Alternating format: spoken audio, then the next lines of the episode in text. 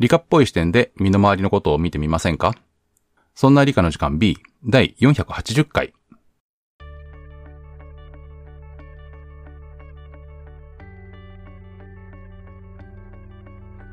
そんな理科の時間 B お送りいたしますのは吉安と香りとまさとです。よろしくお願いします。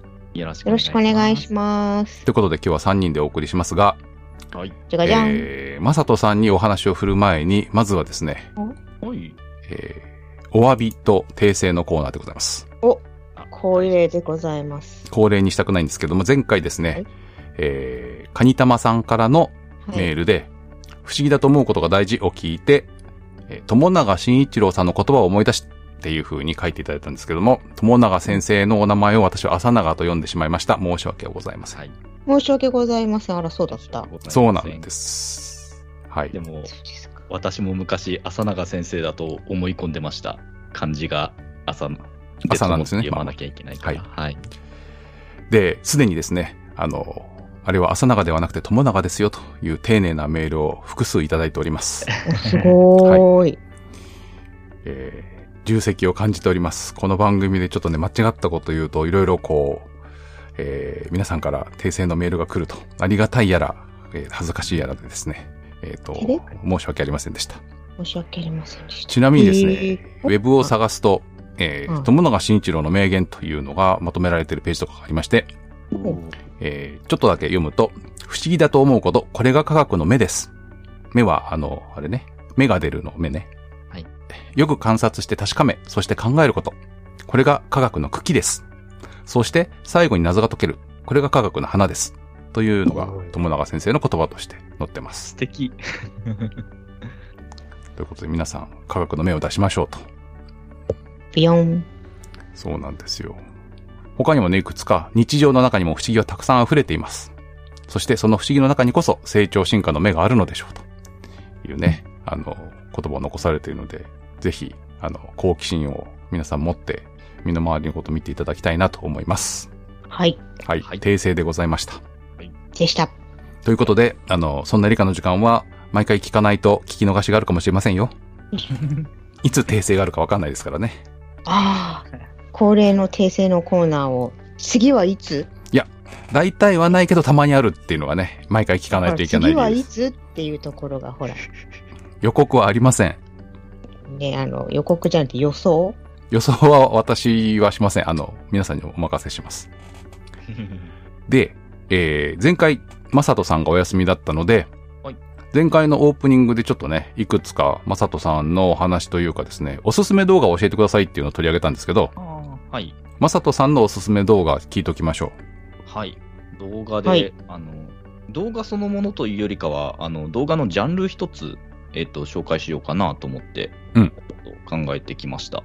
あのー素数大富豪っていうゲームがあるんですけど、あの、う。あの、はい。皆さんにわかるように説明してくださいね。はい。トランプである大富豪を、はい。大貧民とも言うね。大貧民とも言いますね。どっち派みたいな、あの、派閥があったりしますけれども。あのゲームを、えっと、もうちょっとこうす、なんていうか、算数好きが、えっと、かなり魔改造した感じのルールになっていて、うんえー素数を出し合って、どんどん手札を減らしていくっていうゲームなんですけれども、うんはい。そもそも手に持ってるのはトランプなわけ？トランプです。そうですね。はい。トでもトランププって1から13だから素数のものと素数じゃないものがあるでしょ？で。はい。それを？1枚で出していくときは、もちろんその、1、えっと3、1から12 5、まで7、11。それだけで出すんですけど、えっうん。と、例えば2枚重ねて、えっと、えー今パッと出てこないですけども、2枚っていうのは何？えっ、と、足すの？えっと、例えば、えっと、100、えーこれ素数じゃないですけれども、111とかだったら、えっと、11ジャックと1を並べて出せば、111みたいな感じで。そんな並べ方が？数字をあ普通にただ、あの、並べるわけ。そうですね、数それ字を並でいいわけべる感じ。はい。あそういう出し方なわけね、逆を言えば出。し方になるはい。へえ。それでやって遊ぶゲームなんですけど、うん。まあ、結構いろんな動画は出てるんですが、やっぱその、初めてやる人たちって、全然素数、これ素数かなみたいなの分からない中、やっていくんですけど、うん。うん。回数を重ねるごとに、みんなこう3枚出し、4枚出しの素数を暗記してくるっていう成長が見られる、恐ろしいゲームになってます。ほう。えっと、あれ何なんですかね？あの、素数萌え。なんか特別な数字っぽい感じが。まあね、それは分からなくはないけど、あの、世の中で、に、の一部の人で、はい、超素数も、素数燃えてる人いるよね。そうですね。この前も Google が、えっと、100兆桁？ん？なんかすごい数の素数を、えっと、世界記録を叩き出してましたね。へえ。本当、1ヶ月前とかだったとは思うんですけども。うん。そうっす結構あれだよね。2022、えー、0923みたいな、その、日付を並べたやつは素数かどうかみたいなので、今日は素数だからラッキーですっていうのとか見たことありますよね。ああ。そういうので、なんかやっぱ、うんね、素数、今日は素数ですまでは、まあいいでしょう。うんだからラッキーですっていうところの接続詞がよくわからないね。なかなかないんですよ、そのくらいの桁になるとそうになるとそう。まあでもほら、すべての数字が唯一だからさ。そう。でも、素数は、えっ、と、二つ、えー、2個のうち1つは偶数だから素数じゃないし、3個のうち1個も違うし、4個のうち1個も違うしって、4個のうち1個、まあ2個と同じだ。5個のうち1個っていうのも違うしってやっていくから、なかなかね、桁数が増えるとうん、素数は稀になってくるんで、まあたまにあることはラッキーって捉えた方がいいっていうことで、まあ、ラッキーってことにするんでしょはい。うーん。う。そうそという、はい。ということで、私の紹介するのは、ジャンルとして素数大富豪と、多分検索していただけると、いくつか動画がヒットすると思います。ということまあいわゆる、あの、歌ってみた系ってことね。まあそうですね。みんながそれを、その、トランプ遊んでみたっていうことね。はい。へえ。でも、同じトランプで結局ルールをいろいろ変えたってことだよね。まあそうですね。ただ、ねそ一れは応、面白いね。なんていうか、統一ルールは出来上がっていて、うん。その世界大会があるってこと？まあ、ほぼ日本だけですけれども、はい、うんやってます。でもなんはいか、どっかから世界に羽ばたきそうなうん。感じだね。その、シンプルなうんルールに。そうなんですよ。よくできてるゲームだと思う思うので。ねえ。そう、やっぱトランプってすごい奥が深いよね。うんそうですか？いろんなゲームありますもんね。うん。いや、いろんなゲームができるじゃない？それだけで。う。もちろん。っていう意味でね。賛成です。そうそうそうそう、本当に。一人でも遊べるし、うん。二人でも遊べるし、うんもっとたくさんでも遊べるし。はい。えなんかさ、あの、昔、えっ、と、紙のトランプは、やっぱ使っていくうちに紙が分離しちゃうっていうのかな？あはい。だんだん裂けてきちゃったりとか、曲がっちゃったりして、ーはい。まあ、やっぱりなん、なんていうかな、プラスチックトランプ、すげえって感じだったんだけど、今、100均でプラスチックトランプ売ってるのね。へえ。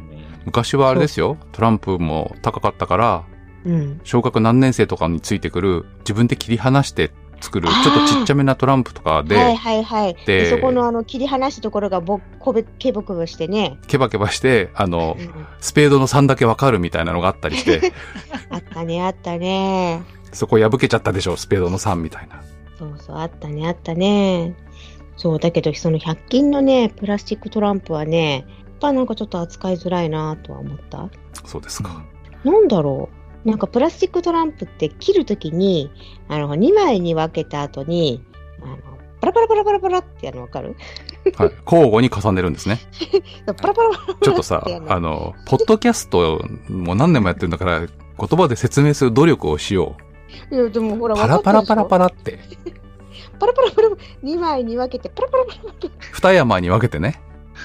そう、二つに分けて、パラパラパラってやるやつが、あのーそれが気持ちよかったわけよ、プラスチックトランプって。はい。それがね、100均のトランプだとうまくできないの。100均のプラスチックトランプだと。ということで、腕を上げてください。そのパラパラパラ、多分なんか、これ言葉あるよね、きっと。名前。あ、あるんじゃないですか？ホニャララシャッフルとかっていう名前があるんじゃないかと思いますパラよ。パラパラ。マシンガンシャッフルだったか、ショットガンシャッフルだか、おそんな名前だった気が。すごい。すごい。そんな博学な、えー、まさとさんに、えっ、と、もう一つ、前回のオープニングでですね、はいえー、まさとさんにゲージ理論を説明してほしいですっていうリクエストがありましたが、えっ、と、はい受けますか？そうですね、あの、研鑽、あの、成長を積んで、しっかり楽しく話せるようになって、そこら辺も話せる、話す機会があったらチャレンジしたいです。はい。ということで、気長に待ってくださいという、あの、回答でしたよろ。しくお願いします。ということで、あの、前回のまさとさんの宿題が終わりましたが、はい。えー、今回も8月にいただいたメールを紹介していこうと思っています。はい。えっ、と、ね、前回の配信から、この収録するまでに、その、友永先生の名前の、えっ、と、間違ってますよっていうのが来たり、あと、えっ、とですね、えー、電磁波で波長によって、こう、光って言ったり、X 線って言ったりするっていう話の中で、えーはい。電波っていうのと電磁波を明確に分けてお話ししていただけるといいですっていう、あの、メールとかもいただきまして、うん。難しいね。なんか、はい。いろんな言い方をするし、その何を、な何を主に考えて話すかによって、いやいや、あの、違うの？一応ね、こう、周波数だったり、こう、波長の長い、周波数の低いところから、こう高いところまで、全部が電磁波。で、全部が電磁波。光の中に可視光っていうのがあって、赤外線っていうのがあって、赤外線よりも長いものを一般的に電波と呼ぶっていうのが、えっ、と、基本なので、電波って言ったら光は入らなくて、電磁波って言うと光が入るっていうのが、まあ、あの、一番わかりやすいし、通常の使い方だと思いますので、はいおっ。しゃる通りだと思います。そうですか。はい。なので、えーっと、今後気をつけます。お願いしまえー、皆様からのメールをね、お待ちしております。あの、質問のメールももちろんなんですけれども、えーこんな不思議なことがあったよ、みたいな、えーっと、メールでも構いませんし、えー聞いてますっていうだけのメールでも構いません。最近ね、あの、聞いてますっていうだけのメールもちらほら来たりとかですね。す。あと、えっ、と、いついつどんな感じに聞いてます？通勤の時にポッドキャストで聞いてますみたいな、その、うんうん、どんな風に聞いてますっていうのとかを送っていただける方もいらっしゃって、あの、我々はね、あの、喋って録音して投げるばっかりで、これ返ってくるものが少ないんで、ぜひ、どんな風に聞いてるっていうのを送っていただけると、えー私たちは、あ、リスナーさんこんな風に聞いてるのかなって思いながら収録ができるなということで、ぜひ、はいあ。の、どんなサービスでどんな時に聞いてるっていう話とか、あと、なぜこの番組を聞くようになったか、なんで聞き続けてるのかなんていうのをえー送っていただけると嬉しいです。はい、お願いします。お願いします。ということで、えー本編の方では8月にいただいたメールの中から、えー主に質問を取り上げてお話をしていきたいと思います。はい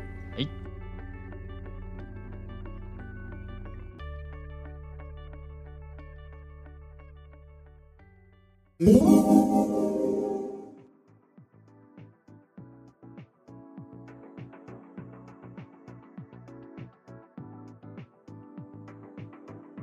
いうことで、8月に送っていただいたメールの中から、えー後半かな ?8 月の15日以降にいただいたメールの紹介をしていこうと思います。1つ目お願いします。はい。キジボッチャーさんからいただきました。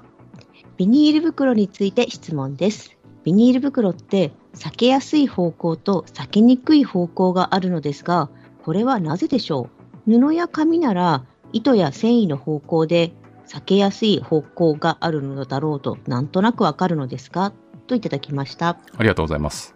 りがとうございますありが。とうございます。まあ、ここで私が一つずつね、質問っていうか疑問に思うんですよね。はい。ビニール袋って裂く？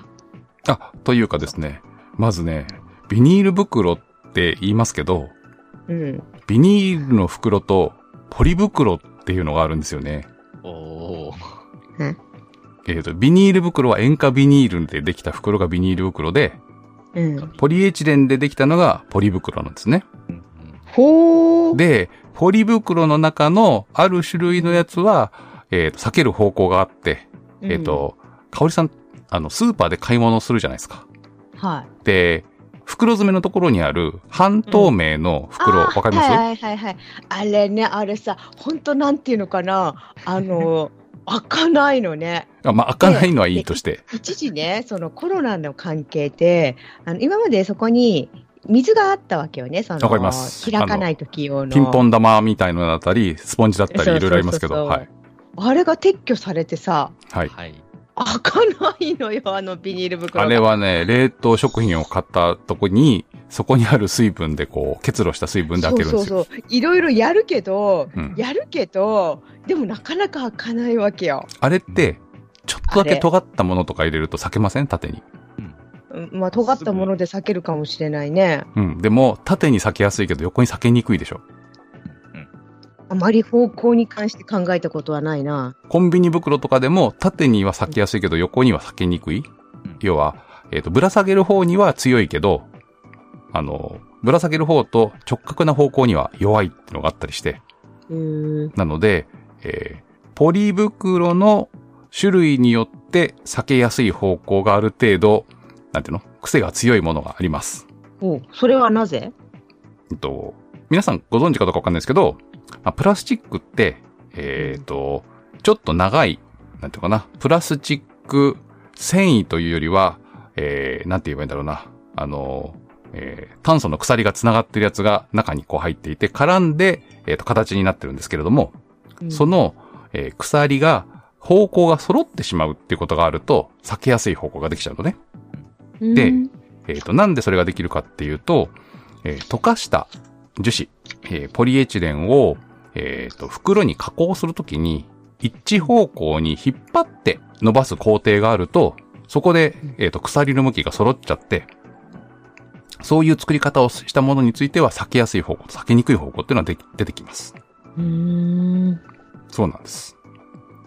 で、ポリエチレンは低密度ポリエチレンっていうのと高密度ポリエチレンっていうのがあって、えー高密度ポリエチレンは、えーシャリシャリカサカサしていて、えっ、と、食品のね、袋詰めするとこにあったようなやつが、えー高密度ポリエチレンで、これは方向性がまあまああって、一方で、えー低密度ポリエチレンは、えっ、とね、と、フィルムが伸びやすいビヨーンと伸びる。で、えー透明感がある、えーツルツルしていて柔らかく透明。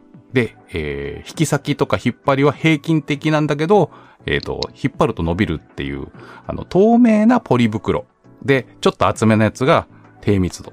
で、えー薄くてシャリシャリ言って、えっ、と、開きにくいっていうやつが高密度ポリエチレンで、えー縦方向と、横方向の、えっ、と、強度が違うっていうものがあって、一方で、えっ、と、ビニール袋っていう、あの、塩化ビニールの袋もあって、それもまた特性が違うとかっていうのがあったりします。というので、えっ、と、ぜひですね、皆さんこう、ポリ袋、ビニール袋、えっ、と、透明、半透明、厚みみたいなものを見ながら、こう、袋をうまく使っていただけるといいんじゃないかと思います。いや、だって最近はさ、あのーマイ、マイマイバッグ。バッグ使うからね。うん。あと、えーマイバッグ使っても、例えば、うん。えっ、と、食品を保存するときに、ジッパー付き袋とかありますよね。はいはいはい、ジップロックね。そうそうそう。ああいうのも、えっ、と、うんどんなものがこう、何？匂いが抜けやすいとか、つきやすいとかね。あとは、通り抜けちゃうとか。そういうのを、えっ、と、ちゃんと見て使うのが大事かと思っています。あれは？最近流行りの、最近流行りの、まだ情報がないぞ。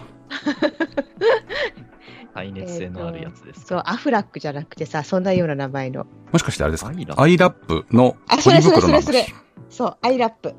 似てるじゃない？アフラックとアイラップ。耐熱ポリ袋ですね。そうそうそうそうう。んえっ、とね、耐熱ポリ袋のアイラップは120度以上ということで、えっ、とね、ちょろっと、えっ、と、調べてみると、えー、アイラップですが、アップル社の製品ではないと書いてありますね。あ、はあ。はい。で、アイラップに、えー物を入れて、えー温めるというか、茹でる場合は、えー鍋底につかないように気をつけましょうと。うん鍋底にくっつくと120度を上回って溶けることがありますと。なので、うんえーアイラップで、えーなんかに物を包んでお皿を入れましょう。そうですね。とか、うんあとは、なんだっけ。えーっと、蒸し器にするためのなんかあるじゃないですか。穴穴のやつとか。あとは、えーっとね、えー結んで、えーっと、菜箸に引っ掛けるとかっていう工夫もあるみたいです。ああ、なるほど。はい。これもね、ポリエチレンだそうです。はい。なので、えーアイラップはポリ袋の仲間で、えー多分、えーっと、高密度ポリエチレンの、えっ、と、工夫してあるやつじゃないかな。やっぱね、耐熱温度がえーと違うらしいので。はい。うんということで、あの、ビニール袋とポリ袋、えー確かめてみようというお話でした。はいメールありがとうございました。ありがとうございました。はい。では、次のメールお願いします。では次のメールです。かかりいりひろさんからいただきました。宇宙空間は空気がないので音は伝わらないのでしょうか宇宙は無音ですか？また、光、電波は空気がなくても届くのはなぜですか？振動は伝わるもの、粒子は移動するもの、だからですか？といただきました。ありがとうございます。関連してもう一通紹介してください。秀セリさんからのメールです。電磁波は電波と磁場が相互に振動して伝わるというようなお話をしていたと思います。そこでふと疑問に思ったのですが、携帯電話やラジオなどの電波はアンテナで受信できますが、同じく電磁波である光もアンテナで受信できるのでしょうか？構成要素が電波と磁場なのであれば受信できそうな気がします。といただきました。あありがとうございます。りがとうございあます。りがとうございます。わいいですよ、そもそもの話して。そもそも光は何ですか？うんうんえっと、難しいそ。こもうちょっとなんかほら、未来です。あいいね そう、そういう言葉で。でもはい、えっと、光は電磁波のある波長のものを光と言いますっていうのをオープニングでもお話をしたんですけど、はい。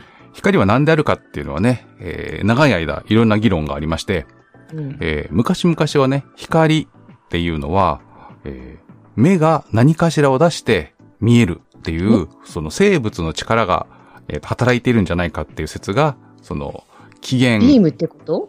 うん、というか、えっ、と、要は、光というものがあって、それが目に入ってきて、目で見えるっていう、えーのではなくて、えっ、と、目が何かを出して、えー物が見えるっていう考え方とかもあったんですけれども、やっぱり、こうね、いろいろ、こう、科学が進んでいくと、光は何かしらが伝わってきてるんだっていうのが、えー分かってくるわけですよ。ううんん。あの、昔々ね、は、光を出すものを人間が作るのは、えー炎しかないぐらいだから。うん、で、えーまず光は、えー電磁波の一種ですっていうのは合ってますが、えっ、と、はい。光が波であるか粒であるかっていう論争は昔からありまして、うん。えっ、と、粒っぽい挙動をするときと、えーうん。波っぽい挙動をするときがあると。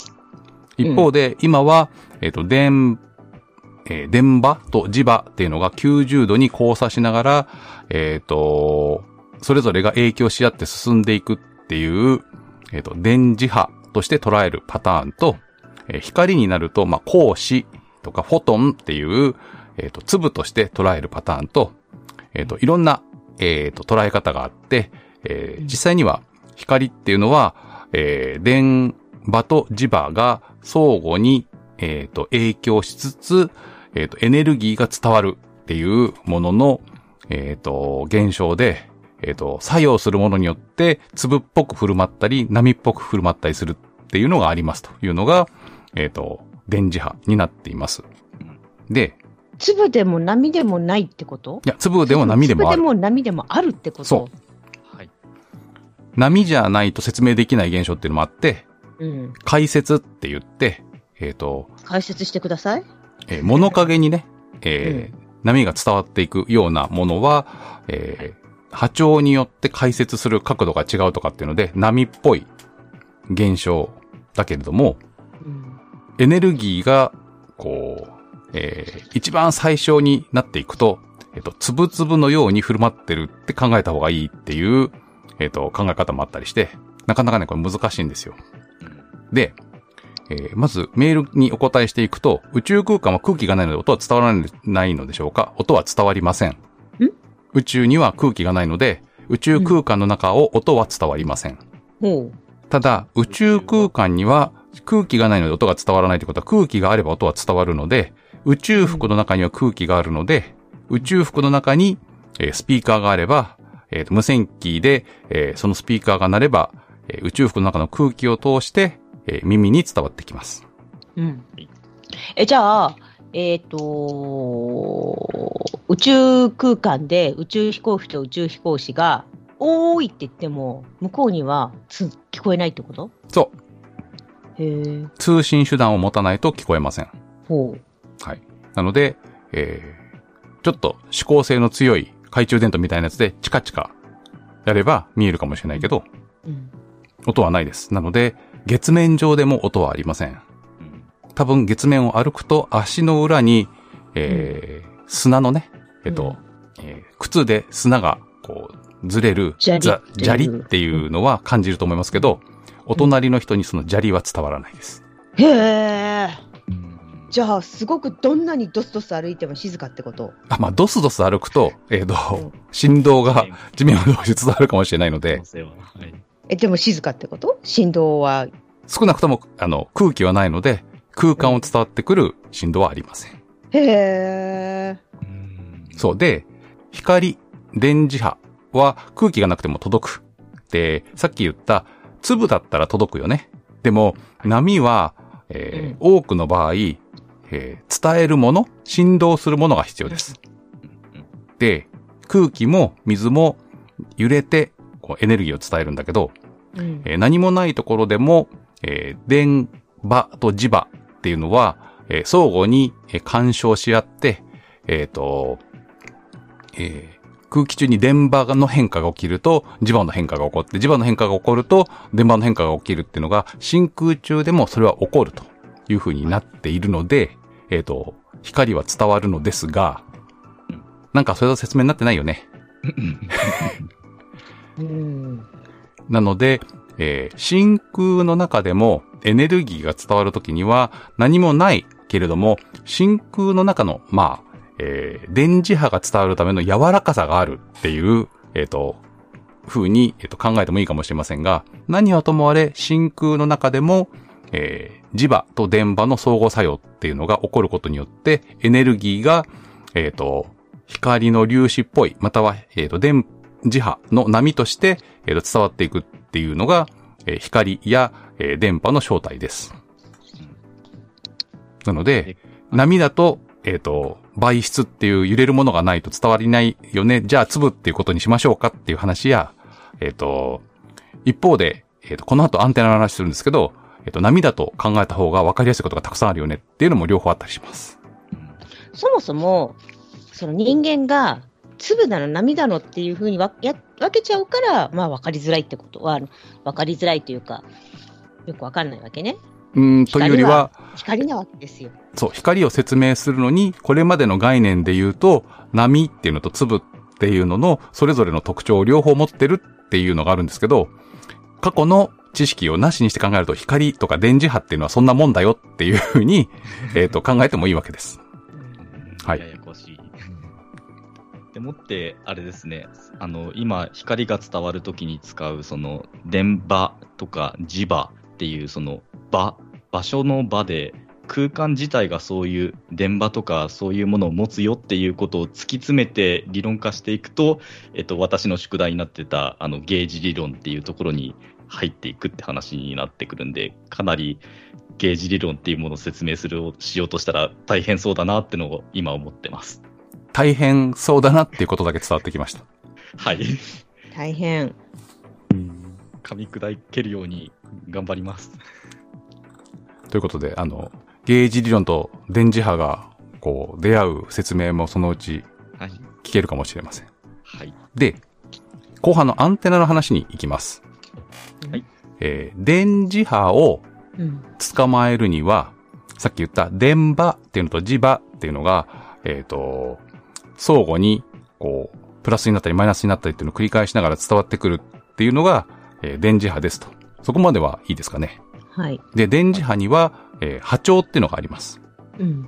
あの、光は、えー秒速30万キロ ?1 秒で地球を7回り半するっていうスピードで伝わってくるので、周波数というか、えー振動数と波長っていうのが決まっていて、皆さんがよく使う、何から話すのがいいだろうな。えーっと、えーっとね、一番手頃な大きさは FM ラジオとか、テレビの電波っていうのが、えっ、と、100メガヘルツとか、えっ、と、もう少し上、数百メガヘルツっていうところ、VHF 帯とか UHF 帯っていう、えー言い方をするんですけれども、そういうところの電波です。で、100MHz の、えっ、と、電波。えっ、と、振動数の電波の波長は約3メートル。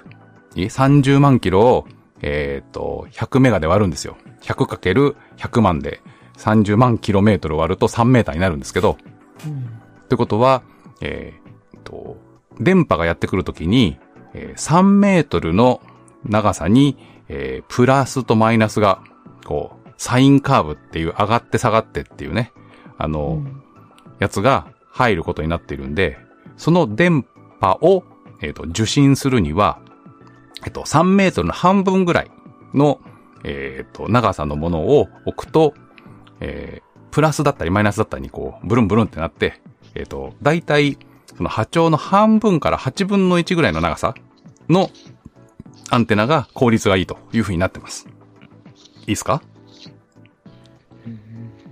なので、えーテレビのアンテナっていうのは、横幅が、えっ、と、1メートルぐらいのやつと、あと、えっ、と、今のテレビのアンテナは UHF って言って、えっ、と、横幅が20センチぐらいのやつがあるんですけど、それは、さっき言った、えー電波の波長が、えっ、と、3メートルぐらいから、えっ、と、50センチぐらいまでの幅の、えー波長だから、そういうアンテナを使うと、こう効率がよく受信ができるってことになっています。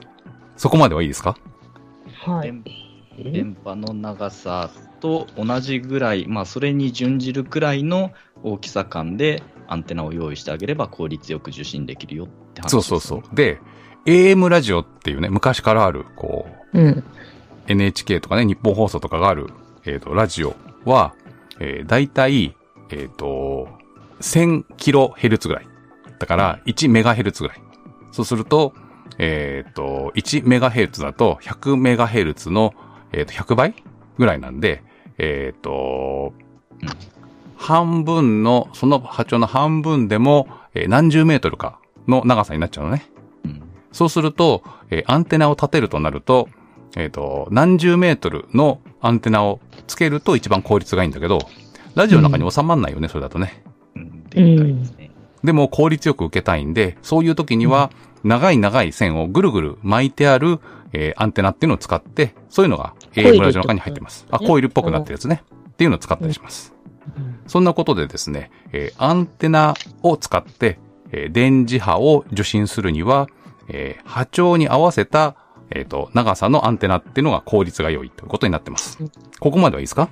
はい。はいで、えっ、と、光は波長がどのくらいかっていうと、えっ、と、1ミリの1000分の1ぐらいから、えーそれの半分ぐらいまで。いや、もうちょっとかな。みたいな感じの、えーとってもとってもとってもとっても波長が短いわけです。はい。そうすると、アンテナを、えっ、と、もし作るんだとすると、えっ、と、えー1ミリの1000分の1ぐらいのアンテナを作んなきゃいけなくて、で、えーそういった素子がしっかりできれば、受信ができるのかもしれないですけど、それよりも、えっ、と、光とかを、えっ、と、受信するとき、光の強さを、えっ、と、受信するときには、えっ、と、直接原子の中の、えっ、と、電子がブルブル震えるとか、あとは、えっ、と、光っていう波長のものがやってくると化学反応が起こるような、えっ、と、素子というか、デバイスを使った方が良かったり、あとは光のエネルギー、そこの波長のエネルギーをよく吸収するような、えっ、と、素子を使って、えー、1、なんていうかな、えっ、と、AM ラジオか FM ラジオみたいに1波長分のやつが、えっ、と、来たか来ないかっていうよりは、えー光が、えっ、と、今強いか弱いかを判断するような、えー素子を使って、えーやり取りをする方が効率がいいので、えっ、と、光についてはアンテナを使わずに、えっ、と、受光素子っていうので、えっ、と、光を受けているっていうことになっています。じゃあ、まあ、アンテナを使って受信はできるけど、多分ね、まあ、現実的ではないから。現実的にはできないあ、そそうそうそうう理屈ではできあ、そう、るけど。理屈的には、えっ、と、アンテナが作れないことはないけど、現実的にはできないと思ってください。うんうんうんなので、まあ、今まあ、今ではというか、まあ、やらないよってことか。そうですね。うん。その代わりに、えっ、と、光の、えー強さがわかるような、えー科学的変化だったり、その、中で、えっ、と、なんていうのかな、えー光の、えーまあ、波長によってですけど、えっ、と、動きやすい、えー発電するような素子とか、あとは、えっ、と、電気が通りそうで通らないっていうところに光が当たると電気が通るみたいな素子を作ったりして、光を感じるようになってます。うん。だから皆さんの目の中では、えー青い光の波長だけに感じやすい化学反応が起こるっていう、えー細胞の中の物質があったりするわけ。うん。あとは葉っぱの中には、えー青っぽい色で、えー起こりやすいエネルギーが、えーと、こえーの効率がいい化学反応があったりして、そういうのを組み合わせて光合成でエネルギーをもらったり、えーと、目が光を感じたりするってことが起こっています。すごいね。結局、なんだろう、生物の中のそういうのも、まあ、偶然できて、もう、できたものがどんどん洗練されて今残ってるんだけど、うん。結局それを、えーっと、いんえーっと、実験室ではまだうまく再現できてないわけじゃないじゃないですか。うーんと、でもり、えー、撮像素子って言って目の代わりになるカメラも作れてるわけだし、うんそうそうそう。でもそしたらほら目が悪くなってももっと元に戻せるようなものはさっさと作ってほしいんですそう。けどだから、えっ、と、化学反応を用いて脳につながるものっていうのはできてないですけど、実験では、そのカメラで撮った画像を、えー脳の神経系に伝えるっていう実験はされています。ほうだから目が見えなくなった人。あ、そう、それがうまくいけば、えー目が見えなくなってしまった人に、えっ、とう、ん視力を回復するっていうのが、えーできるかもしれません。あの、うん。耳だとね、人工内耳って言って、うん。えー耳の中で、あそれぞれの周波数に応じて、えー感じる細胞があるところに、えー電極をくっつけて、マイクから入れたものを、その電極に、えっ、と、ある、えっ、と、やり方で変換してあげるっていうので、外の音が聞こえるようにするっていう人工内耳っていうのが、えっ、と、すでに実用化されていて使ってらっしゃる方もいるんですけど、目についてもそういう実験は実はされていて、カメラを使った、えーものを神経に、えっ、と、つなげるっていう実験は始まっています。はいじゃあもう早くね、多くの人が、えー目が見えなくなるっていう、あの、恐怖に怯えなくて済むような時代も来るかもしれません。ねそう。近視のメガネじゃなくて、えっ、と、視力が落ちてしまった人用のメガネだったり、えっ、と、もしかしたら軍事目的だったら暗いところでも見えたり、えっ、ー他の、他のものが見える。例えば、えー音がどこでしているかが見えるっていうスコープができるかもしれません。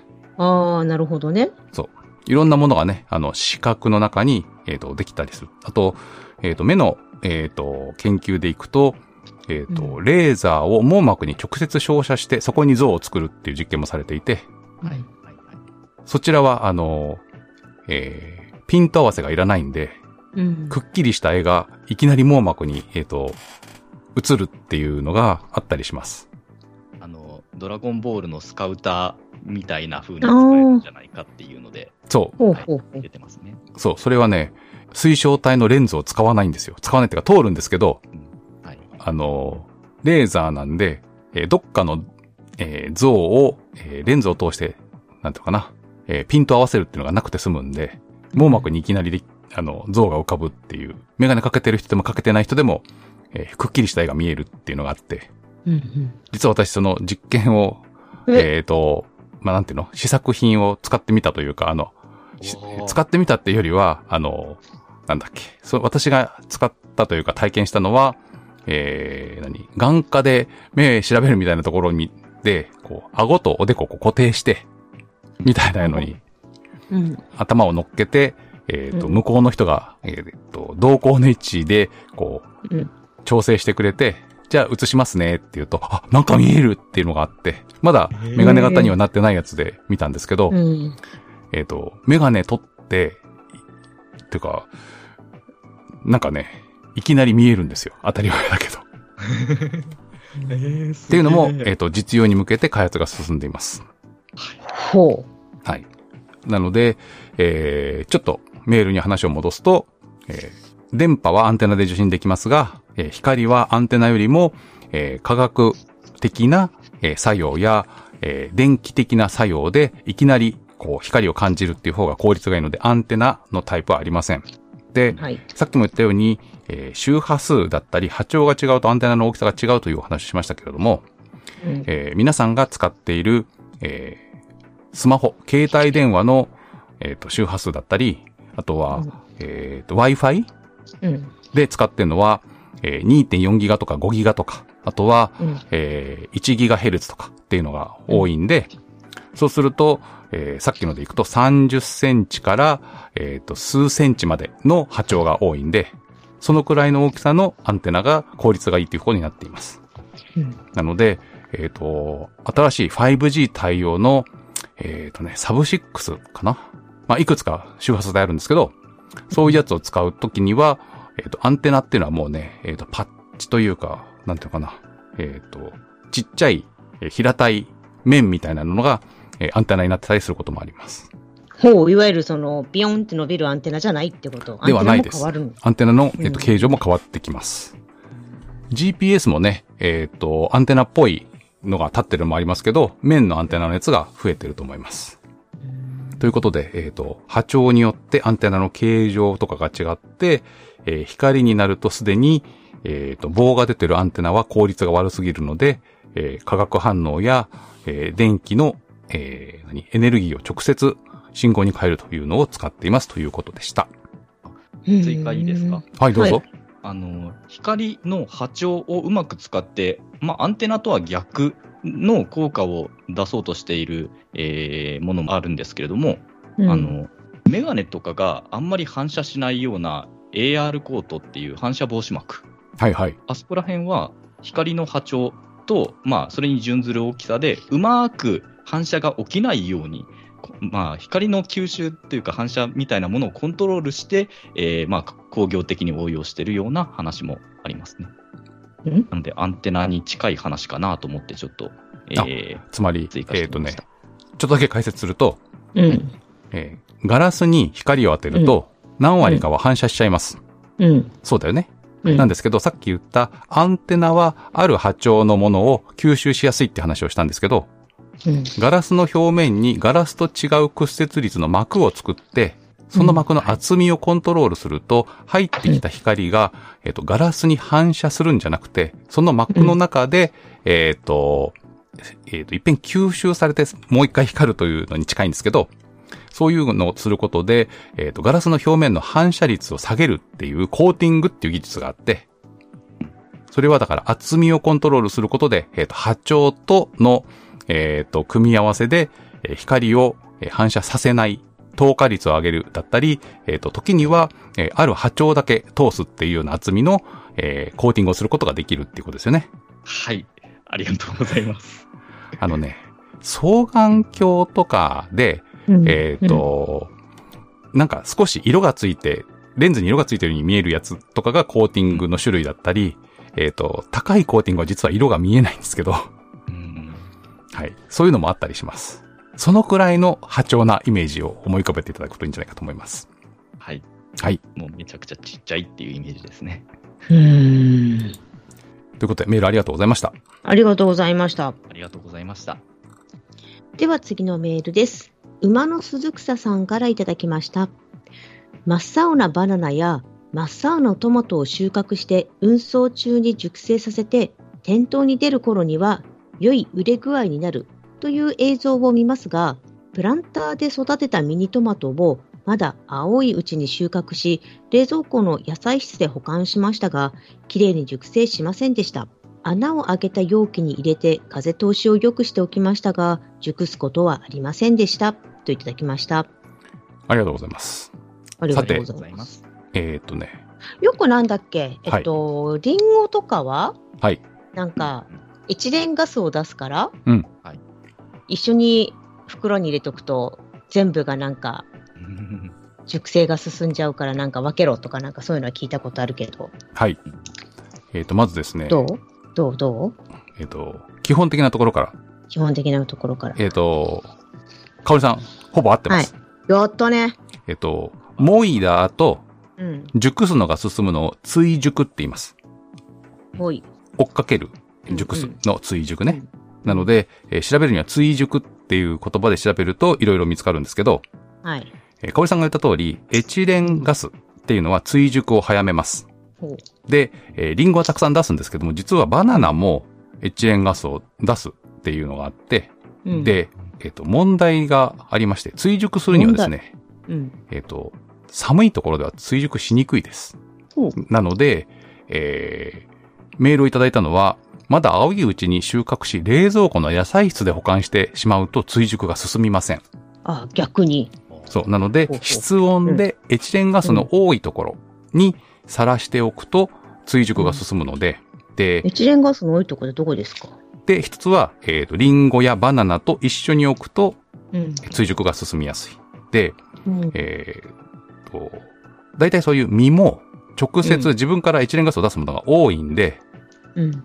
えっ、と、軽く、えっ、と、まあ、えー密閉して室温で置いておくっていうのが追熟の時にいいとされていて、えーリンゴやバナナうん。があれば、それと一緒に置くと追熟が進みやすいというのがあります。はい。で、青いまま出荷するのはいくつか理由があって、うんえっ、と、熟してからうん。出荷すると潰れやすい、傷がつきやすいっていうのがあるんですよね。うんなので、えー輸送中に追熟するタイミングにするっていうのもあるんですけど、えーはあギリギリまで、えっ、と、赤くなるまで、えっ、と、なっていて、それを食べるっていうのを、えー家庭菜園だったらそっちの方が、えーいいんじゃないかななんて思います。でもほら、あのー結構家庭菜園とかだと、うんあの、ぶわーっと同じタイミングでできちゃう時があるじゃない。あります。で、いやいやいや、そんなトマトばっか食べられないよ。追熟させないように、青いうちに取っちゃって、野菜室にしばらく保存しておいて、食べたいと思うちょっと前に、室温に出して追熟させるっていう、その、食べ頃コントロールもできるってことか。いやでも古くなっちゃうんで、難しいんじゃないかと思います。なるほど。はい。なので、えっ、と、一番たくさん取れる時の量が自分の家で消費できるぐらいにしましょうっていうのがまずは工夫の一つ目で。で、もほら、それはさ、あとは、あの、工夫、できないでしょえ、ちょ調整できるの？いや、いろいろありまして、でもそれはなかなか調整するのが大変なんで、もう一つは、ね、ぜひあの、えっ、とトマトをたくさん使う料理や、トマトを使って、えっ、と、ピューレにするみたいな、その、たくさん使ったり保、存たいな存できる方。に、えっ、と、するっていうのも手じゃないかと思います。なるほど。うん確かあとね、バナナが青いまま収穫されるのは、あの、遠くから運んでくるっていうのもあるんですけど、他にも理由があるはずで、えっ、とね、なんだっけな。バナナはね、えっ、と、熟した後に運ぶと、えっ、と、虫を一緒に運んじゃうからダメとかっていうのがあったんじゃなかったっけな。っていうのがあるのに。で、熟すと虫が必ずつくってこと？えー確かね、そういうのがあったんで、えっ、と、バナナを、えー輸入するときに青いままで、えー国内の倉庫の中で追熟させるっていうのをやってるんじゃないかと思います。だ黄色く熟したバナナの輸入は植物貿易法により、え、じゃあ、まあ、貿易法により禁止されています。よ。そうなんだよね、確か。へえ。なので、えっ、と、バナナはね、本当に、えっ、と、国内のバナナだったり、えーではないと、青いまま輸入されるのがほとんどのはずです。うーん。っなんですよ。うーん。初めて知っていうか、その、バナナがダメなんじゃなくて、黄、えっ、と、熟してるバナナ、黄色いバナナはダメなわけね。そう、黄色くなっちゃったとやつは、えっ、と、日本には入れないっていう法律があるはずです。へえ。た。はい。あとね、えっ、と、トマトを甘くする方法は、え実がなり始めたらギリギリの水の量で育てるっていうのがあるらしいんですけど、素人には難い。しいらしくて、えー水をやりすぎると、大きく、早く大きく育つけど、えーうん味が薄くなりがち。で、水を少なくすると味が濃くて甘くなるんだけど、うんえっ、と、少なくしすぎると、えー育ちが悪くなってしまうので、そこの加減はなかなか難しいっていう話らしいです。ななんだっけ、そう、えっ、と、ストレス与えると甘くなる。そうです。水ストレスっていうのがあって、なので、あの、家庭菜園で、えープランターとかで育てるんだったら、えープランター A とプランター B でちょっと水の量を変えてみるとかっていうのも、えっ、と、来年の夏休みの宿題などにいいんじゃないかと思いますよ。いやー、それを糖度計かなんかで測るの？いや、糖度計で測らなくても、えっ、と、さっき言った通り水が多いと早く大きくなるはずなんで、同じ日に咲いた、えーお花を水が多いやつと少なめのやつで、えっ、と、育ち具合を見るとか。で、えっ、と、食べてみて甘かった。みたいなやつを、えー、メモするだけで、糖度計大変なんで、あの、なかなかないし、他に使い道がないんで。というのうん、でもだって糖度が書いて売ってるのあるよね。ありますあります。糖度が書いて売ってるやつはですね、いくつかありまして、それも、あの、潰して、前話したよね、どっかでね。潰してみる糖度と、えっ、と、糖が増えると、さっきの話じゃないですけど、ある波長の光を吸収しやすいっていうのがありまして、えっ、と、はい。非破壊でえ糖度が測れるっていう検査方法もあったりします。なので、えー農協みたいな大きいところで、そういった機械が導入できるところは、えーこの、えー何？トマト？この桃？この、えー果物は糖度いくつですっていうのを測定したのがやってくるんですけど、うん、そうじゃない時には、えー同じ木から取ったやつを一個潰して糖度計で見て、あ、この木はどのくらいだねって言って出荷するっていうのがあって、なるほど。で、そういうのが後でスタッフは美味しくいただきましたってやつね。スタッフがというか、そう農家の方が美味しくいただいてると思いますけどね。うん。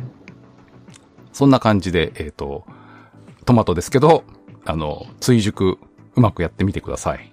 あと逆にね、リンゴと一緒にすると追熟が進みすぎるんで、早く熟してしまって困るものについては気をつけないといけないです。リンゴとは分けましょう。そうですね。あの、果物によってね、買ってすぐ食べた方がいいやつと追熟してから食べた方がいいやつがあるらしいので、その辺あんま詳しくないですけど、ぜひ、あの、果物屋さんで聞いてください。ということで、皆さん美味しい果物や野菜を食べましょねえう。はい。メールありがとうございました。ありがとうございありがとうごました。ざいました。では次のメールです。スピカ48さんからいただきました。今日図書館でパラパラと読んでいましたニュートン。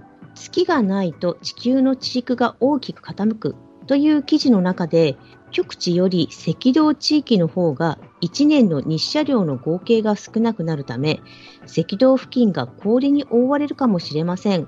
とずっとコメント。自分なりに考えてみたのですが、こうなる理屈がよくわからず、またいろいろ興味を持って調べてみようと思っています。といただきました。あありがとうございます。りがとうございます。ございます。信玄さんのメールも読んでください。はい。信玄さんからいただきました。質問があるのですが、それは月に関することです。月は公転と自転の周期が同じと言われていますが、それはなぜですか？その理由を知りたいです。偶然？それとも必然？月は地球上の潮の満ち引きを引き起こしているので、その摩擦エネルギーが原因でだんだん月の自転が遅くなり、地球との距離も離れていっているとも聞きます。それでも将来的に月の自転と公転の周期は同じであり続けるのでしょうか？といただきました。あありがとうございます。りがとうございます。まずですね、月がないと地球の地軸が大きく傾くっていう話の話をします。はい。えっ、と、実はですね、えー、火星はうん。大きい月がないんですね。フォボスとダイモスっていう、あの、ちっちゃい衛星があるんですけど、地球みたいに月のような大きい衛星がないんで、あれなんか月みたいな大きな衛星って実は珍しいんじゃないですか？そうですね。あの、ね地球に、地球っていうか母天体に対する衛星の大きさとしては。そう。で、火星はえ大きい月がないんで、実は地軸が、えっ、と、ブレるっていうのが大きくてですね、うん最大で30度ぐらいまで傾くことが考えられていて、実際に傾いていた時期があって、また戻ったりするっていうのが、えっ、と、あるようです。え、ぐらぐらしてるってこと？そうそうそう。うーん。えっ、と、数千万年っていう、えっ、と、レベルなんですけど、で、うん。地球はそれが少なくて、それは月が、えー常時、あの、引っ張ってるからうん。っていうのが、えー地球の地軸の、えーブレが少なくて済んでいるっていう原因になってると。うんで、えー例えば火星がとたくさん傾くって話したんですけど、えー例えば45度とか、えーと地球に今みたいな大きい月がなくて、とても傾いてしまうと、どうなるかっていうと、えー今、えー地軸が傾いてるんで夏とか冬がありますよね。我々の住んでるところでは。うん。一方で、赤道は常夏でいつも夏。うん。で、北極や南極は、えーいつもまあまあ、だいたい寒くて、うん。夏時期になると少し暖かくなって、冬時期になるととっても寒いっていう風になってますよね。うん。で、地軸が例えば90度傾いてしまうのを考えると、真横向いちゃうってこと？真横向いちゃう。そうすると、赤道のところでは、えっ、と、赤道じゃない、まずは北極と南極を考えると、北極は半年昼まで半年夜だよね。うんうんうんうんうん。いい？白夜と、なんだ？極夜。が、半年ずつ。くっきりなるってことね。そう。うん、で、45度ぐらい傾くとどうなるかっていうと、うん、えっ、と、赤道のところは、えー太陽が低く見える時期がすごく長く続いて、なかなか、なかなか夏が来ない。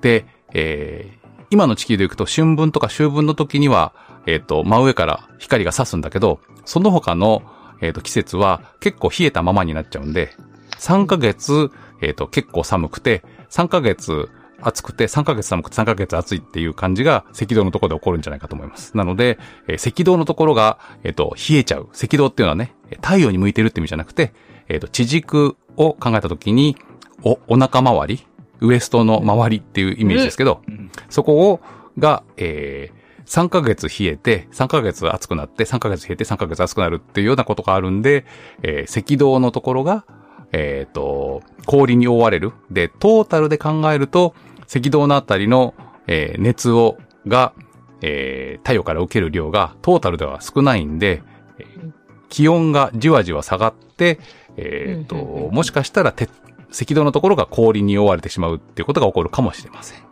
あじゃあ氷に、そのニュートンに書かれてる、まあ、図があるんですけど、その赤道のところに白い帯が、氷の帯が。っていうイラストがありますけど、はい。まあ、それはまあ極端な例ってことね。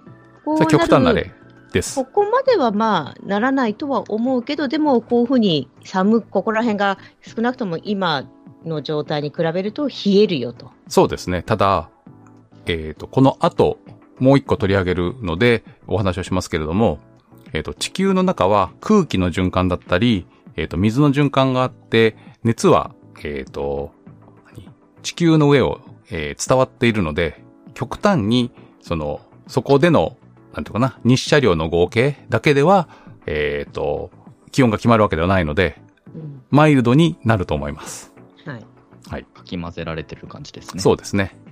はい。っていうのが、えっ、と、一つ目の答えで、はい。で、えっ、と、月が地球の周りを回っているのはなぜ、ねで、回っていて、いつも同じ向きが、えー地球の方に向いてるっていうのはなぜかっていうのが、えーもう一つの質問があったんですけれども、はい。えっ、と、これは、潮汐力っていうのがあって、えっ、と、地球の上というか、大きい惑星とか星の、えー重力圏に物を持ってくると、母天体、大きいものに対して、あの、細長いものは縦長になってる方が安定するんです。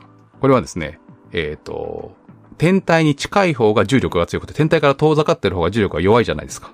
うん。細かいこと言うと。うん。なので、縦方向に安定するっていうのがあって、月や、えー他の惑星を回っている衛星は、最終的に、えーいつも、えー同じ向きで母天体と向き合うっていうのが安定するってことになりがちです。または、えっ、と、うん中途半端なうん回転数だと、それが整数倍になって安定するっていうこともあります。自転と公転の。。っていうのがあって、えー、月の場合にはそれが1対1になってる状態で安定してしまったので、ずっと、うんえっ、と、安定してると思います。で、うんこの後、月は地球からどんどん離れていってるので、公転速度が落ちていきますが、うん月の自転速度もそれに伴って、ゆっくりになっていくので、えー月が地球の側、ん？月の今の表面が地球を向いたままっていうのは変わらないはずです。まあ、そんな中でもね、うん少しずつ揺れてるので、月のこっち側見たりあっち側見たりは、ちょっとだけはするんですけど、基本的には、うんえっ、と、それで安定してるっていう状況です。なるほど。じゃあもう、少なくともその月ができて、まあ、初めのうちはいろいろな、多分動いたりしてたけど、同じ方向を向いた方が、その、安定をするっていうのがあるわけね。そうです。それは潮汐力って言って、それは、はい例えば、えっ、と、他の惑星にも衛星があるじゃないですかあ。ります。それも大体同じような向きを、同じ向きを向いてるってこと？母天体に対して。フォーボスとかダイモスも、うん。あれじゃないかな。えーシンクロしてしまってるというか、うん。になっているはずですよ。へえ。えっ、とね、フォボスの自転周期と、えっ、と、公転と同期って書いてありますね。なので、公転と自転が同期してしまう、えっ、と、星は多いです。うーん、なるほど。はい。その方が、まあ少なくとも安定しちゃうわけね。そうです。じゃあなんか、えっ、と、なんだろう。地球と月の神秘っていうほどのものじゃなくて、計算的にそうなるわけね。計算的にというか、えっ、と、物理的にそうなっています。だから、なるほど。宇宙ステーションとかも、うん。えっ、と、細長いと地球に対して縦長になってるので落ち着きがちなんです、本当は。うん。縦長になるとそこで落ち着いて、うん横に水平になってるっていうのは、えーたまにコントロールしてあげないと、縦に行きたいなーってなることがあるので、えっ、と、ほう。こまめに姿勢制御しなければダ。メって？そうそうそうそう、そうなんです。今そっちじゃないって。そうです。なので、いいもそっちみえー。あとね、公転周期と自転周期が整数倍になったやつもあるんじゃないかな。そこで安定するんですよ。うん。っていうのがあったりします。はい。ということで、えっ、と、月の裏を見るのは待っていても見られません。あの、宇宙船で飛んでいってください。飛んでいけば見れるってこと？裏側まで行けばね。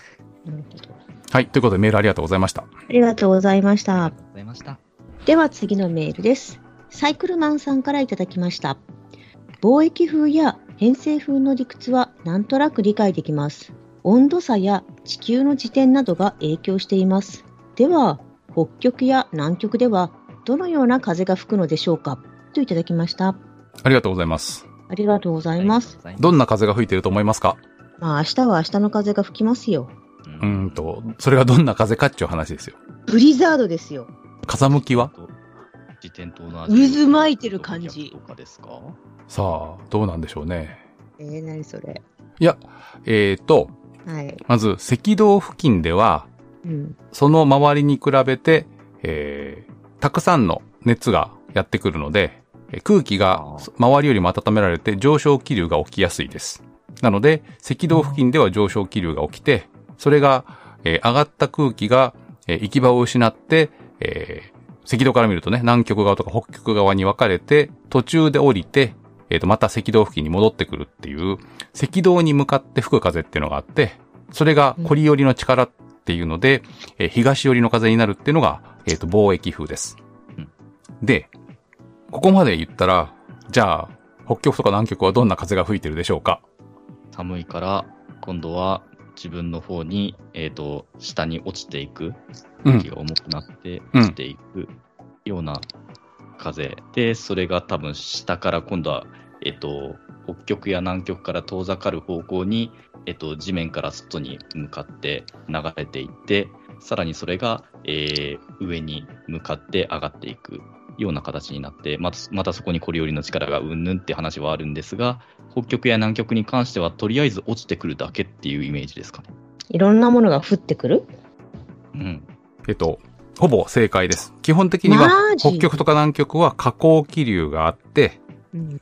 それが緯度の、えー低い方、赤道側に向かって、赤道まで行くわけじゃないよ。赤道側に向かって、えー風が吹くっていうのが。水を極地の方からブワーッと下げたようなイメージね。で、そうすると、まあ、イメージとしては極の点のところに向かって下に向かって下がって、それが周りに広がっていくと。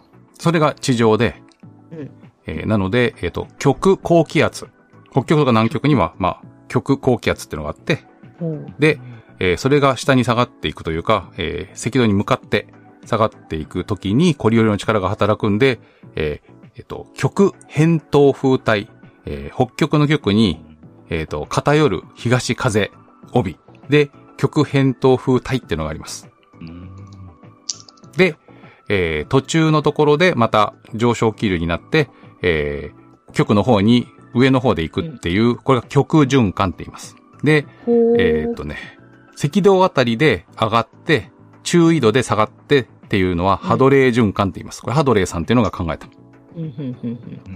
で、えーそれが、えーと、中緯度のところでは、えーと、それの影響があって、えっと、もう一個循環があって、そこは西風が吹いているんですけれども、えーその辺はね、えーと、西風が、偏西風が地上で吹いて、高高度、高いところではジェット気流が西から東に吹くっていうのが起きています。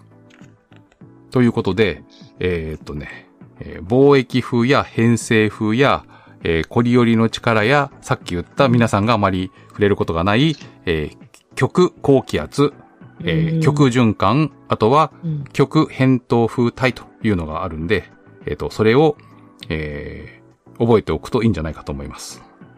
結局、まあ、イメージとしてはなん、えっ、と、お、えっ、と、赤道は上昇、暑いからちょっと上昇気流。はい。で、極地方は寒いから下降気流。うんで、えっ、と、そこの極と赤道の間が一つの大きな循環じゃなくって、その間にいくつか循環があるってことね。上がったり下がったり、上がったり下がったりっていうのが。大きくね、3つに分かれてると思ってください。ハドレー循環っていう、えーうん。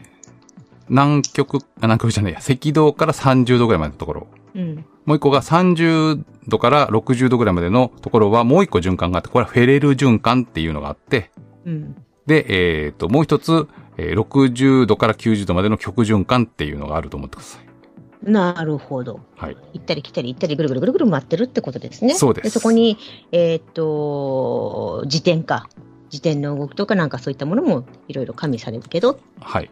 こんなことで、えー赤道あたりで、えー高い熱量が極の方に送られたり、えー他にもですね、えっ、と、海流とかで、えー熱を運んだりというのがあったりします。あとはね、えっ、と、水が蒸発して熱を奪ってっていうのもあったりして、そんなところで、えっ、と、熱の循環っていうのが起こっています。はい。はい。ということで、メールありがとうございました。ありがとうございました。ありました。では最後のメールです。スターキットさんからいただきました。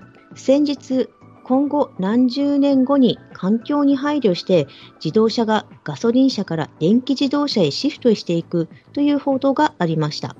しかし、電気自動車が多くなれば充電するために多くの電力が必要になるはずです。原油や天然ガスを輸入に頼っている日本では今でも原油や天然ガスが高騰していて今後価格が下がるとは思いません。その影響で電力が高くなったり、発電所の稼働率が上がり、CO2 の排出量が多くなれば、あまり効果ないと思います。現状、原子力発電所はほぼ稼働していませんが、電気自動車になれば電力、電力供給のバランスやいろいろな問題が出てくると思います。吉安さん、香織さん、正人さんはどのようにお考えでしょうか？お願いします。といただきました。あありがとうございます。りがとうございます。すこ。れすごい難しいよね。そうですね。まあ、そうですけどね。なんか、えっ、と、結局、なんとかこの、なんだろう、えっ、と、エネルギーの話あったと思うけど、ありますどこからどこまでを、そのエネルギーのそのトータルとして見るか、インアウトを、うんによってだいぶ変わってくる、その、っていうのと、っていう感じかな。だから、消費だけを見れば、ガソリンと電気だったら、まあ電気の方がクリーンよね。あ、そう、使うとこではね。ね、車、車が動いてるっていうところだけを比べてしまうと。うんだけど、電気を充電するところに、その電気を移動させるのと、結局電気はあまり貯められないわけよね。そうです。貯められないのと、移動してるときにロスが生じてしまうから、もったいないわけだよね。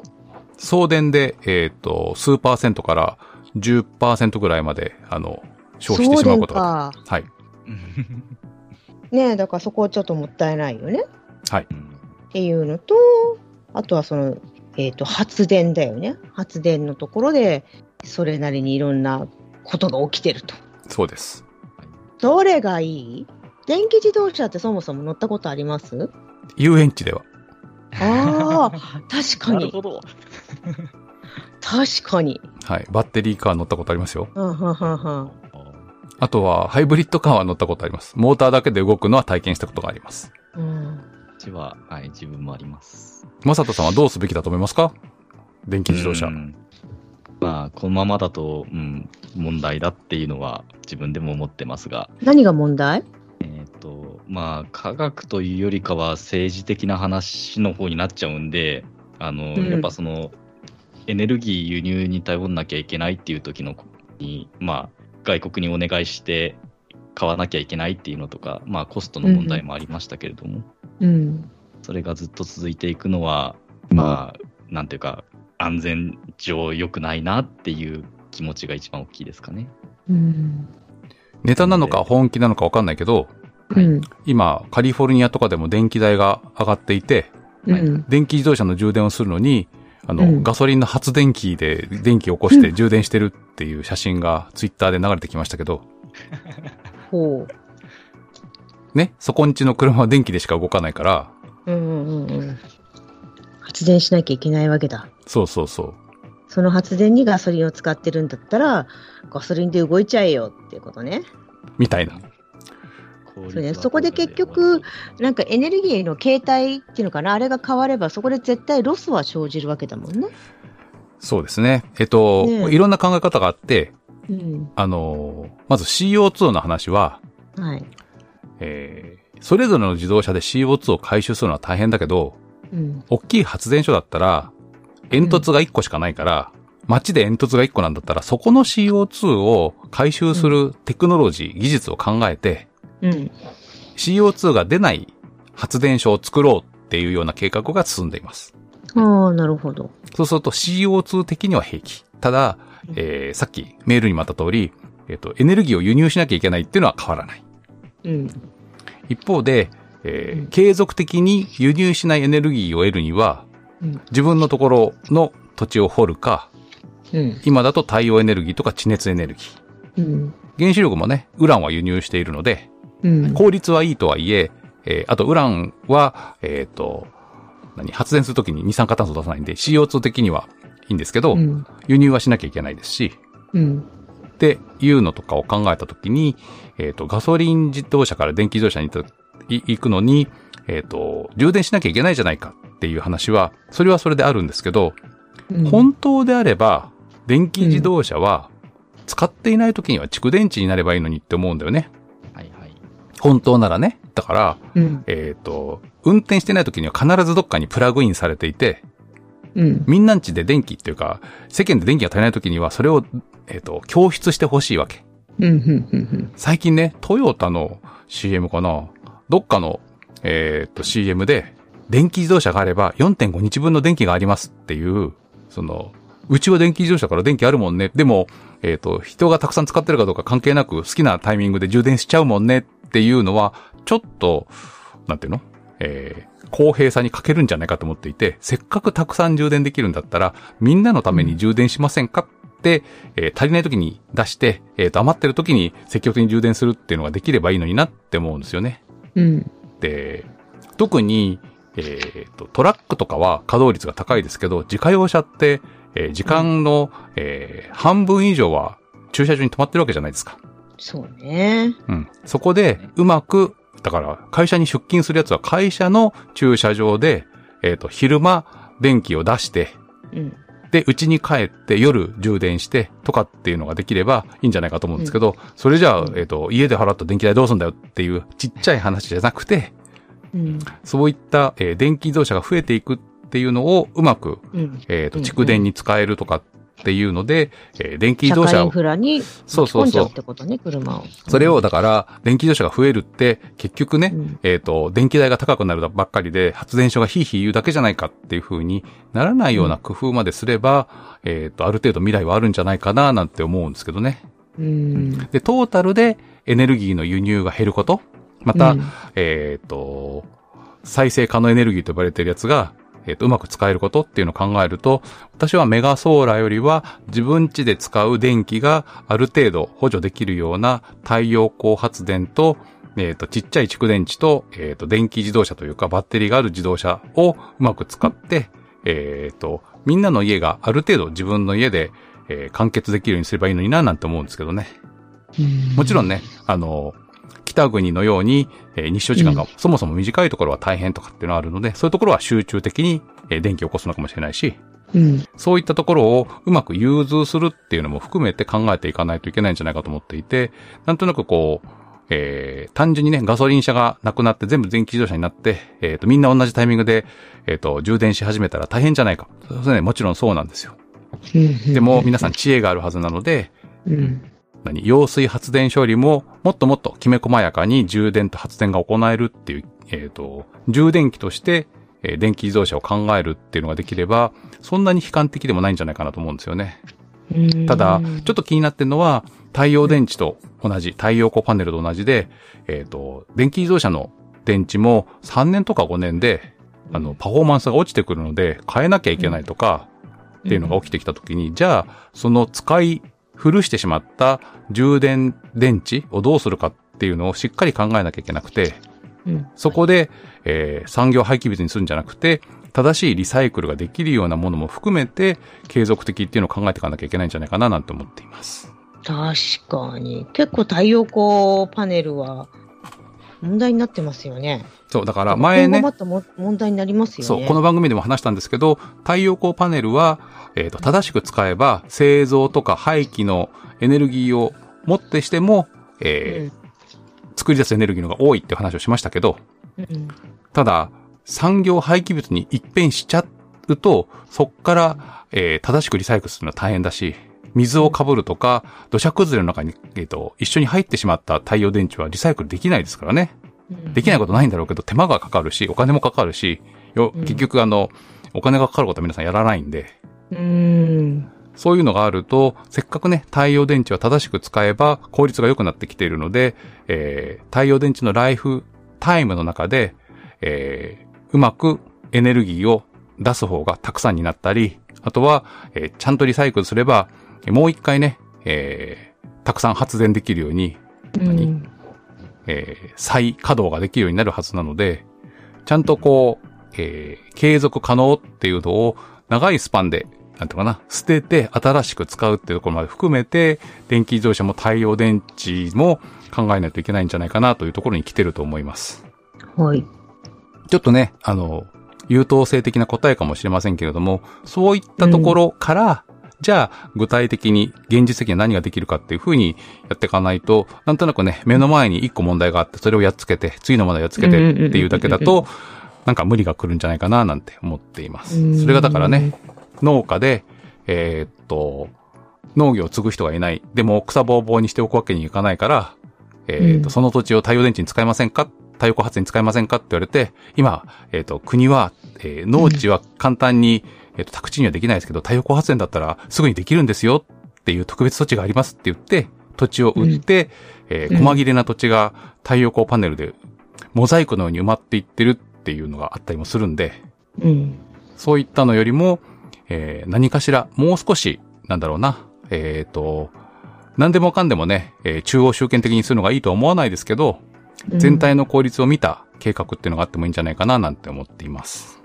はい。はい。ただ、だんだんね、エネルギーの価格は上がってくるっていうのは、えっ、と、仕方がないんじゃないかなって気がするので、うまく効率よく使う、または、えっ、と、どこの生活の質を下げなきゃいけないかっていうのを考えなきゃいけない時期も来るかもしれません。そうね。そもそも、えっ、と、電気自動車だけに関して言ってしまえば、自家用車はだいぶその売れないじゃないですか。そうですね。ねえで、だから、まあ、自家用車を持たずに、だから、なんだ、そういう人はレンタカーにしたりとか、シェアリングサービスね。そう、にしたり、えっ、と、タクシーを利用したりとか。うんあとは、だから、自家用車の問題としては、だいぶ、なんだろう、下がってくるって言い方は変だけど、そう。N が少なくなる分、対応とか対策はしやすくなるのかな。はい。ということで、メールありがとうございました。ありがとうございました。はいえー8月にいただいたメールを2週にわたってご紹介してきました。えっ、とね、今日も少し長くなってしまって、えっ、とね、番組がね、1時間半を超えると、いろいろ大変なことが起こるということが分かっているので、えっ、と、そろそろ、えっ、と、切り上げたいと思います。そんな理科の時間では皆様からのメッセージをお待ちしております。メールの宛先は、理科アットマーク 0438.jp、rika アットマーク数字で 0438.jp です。理科っぽい質問、えーこんなことがありましたよ、こんな風に聞いてますよという、えー内容だけでも構いません、えー皆様からのメッセージをお待ちしております。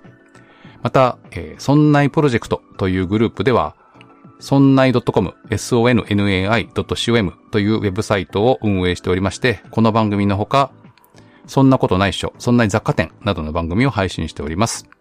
皆様が使っているポッドキャスト再生アプリとか、えー、オトバンクでやっている audiobook.jp などのサービスから聞くことができるので、そちらも聞いてみてください。またですね、メンバーはスタンド FM や、えー、ラジオトークなどでも、えーお話をしたりすることもあるので、そちらも探してみてください。よろしくお願いします。よろしくお願いします。えー、480回でもうすぐ500回なんですが、500回に向けて何をしようかなというのも、えーと考え始めています。何かアイデアがあったらそちらもお寄せください。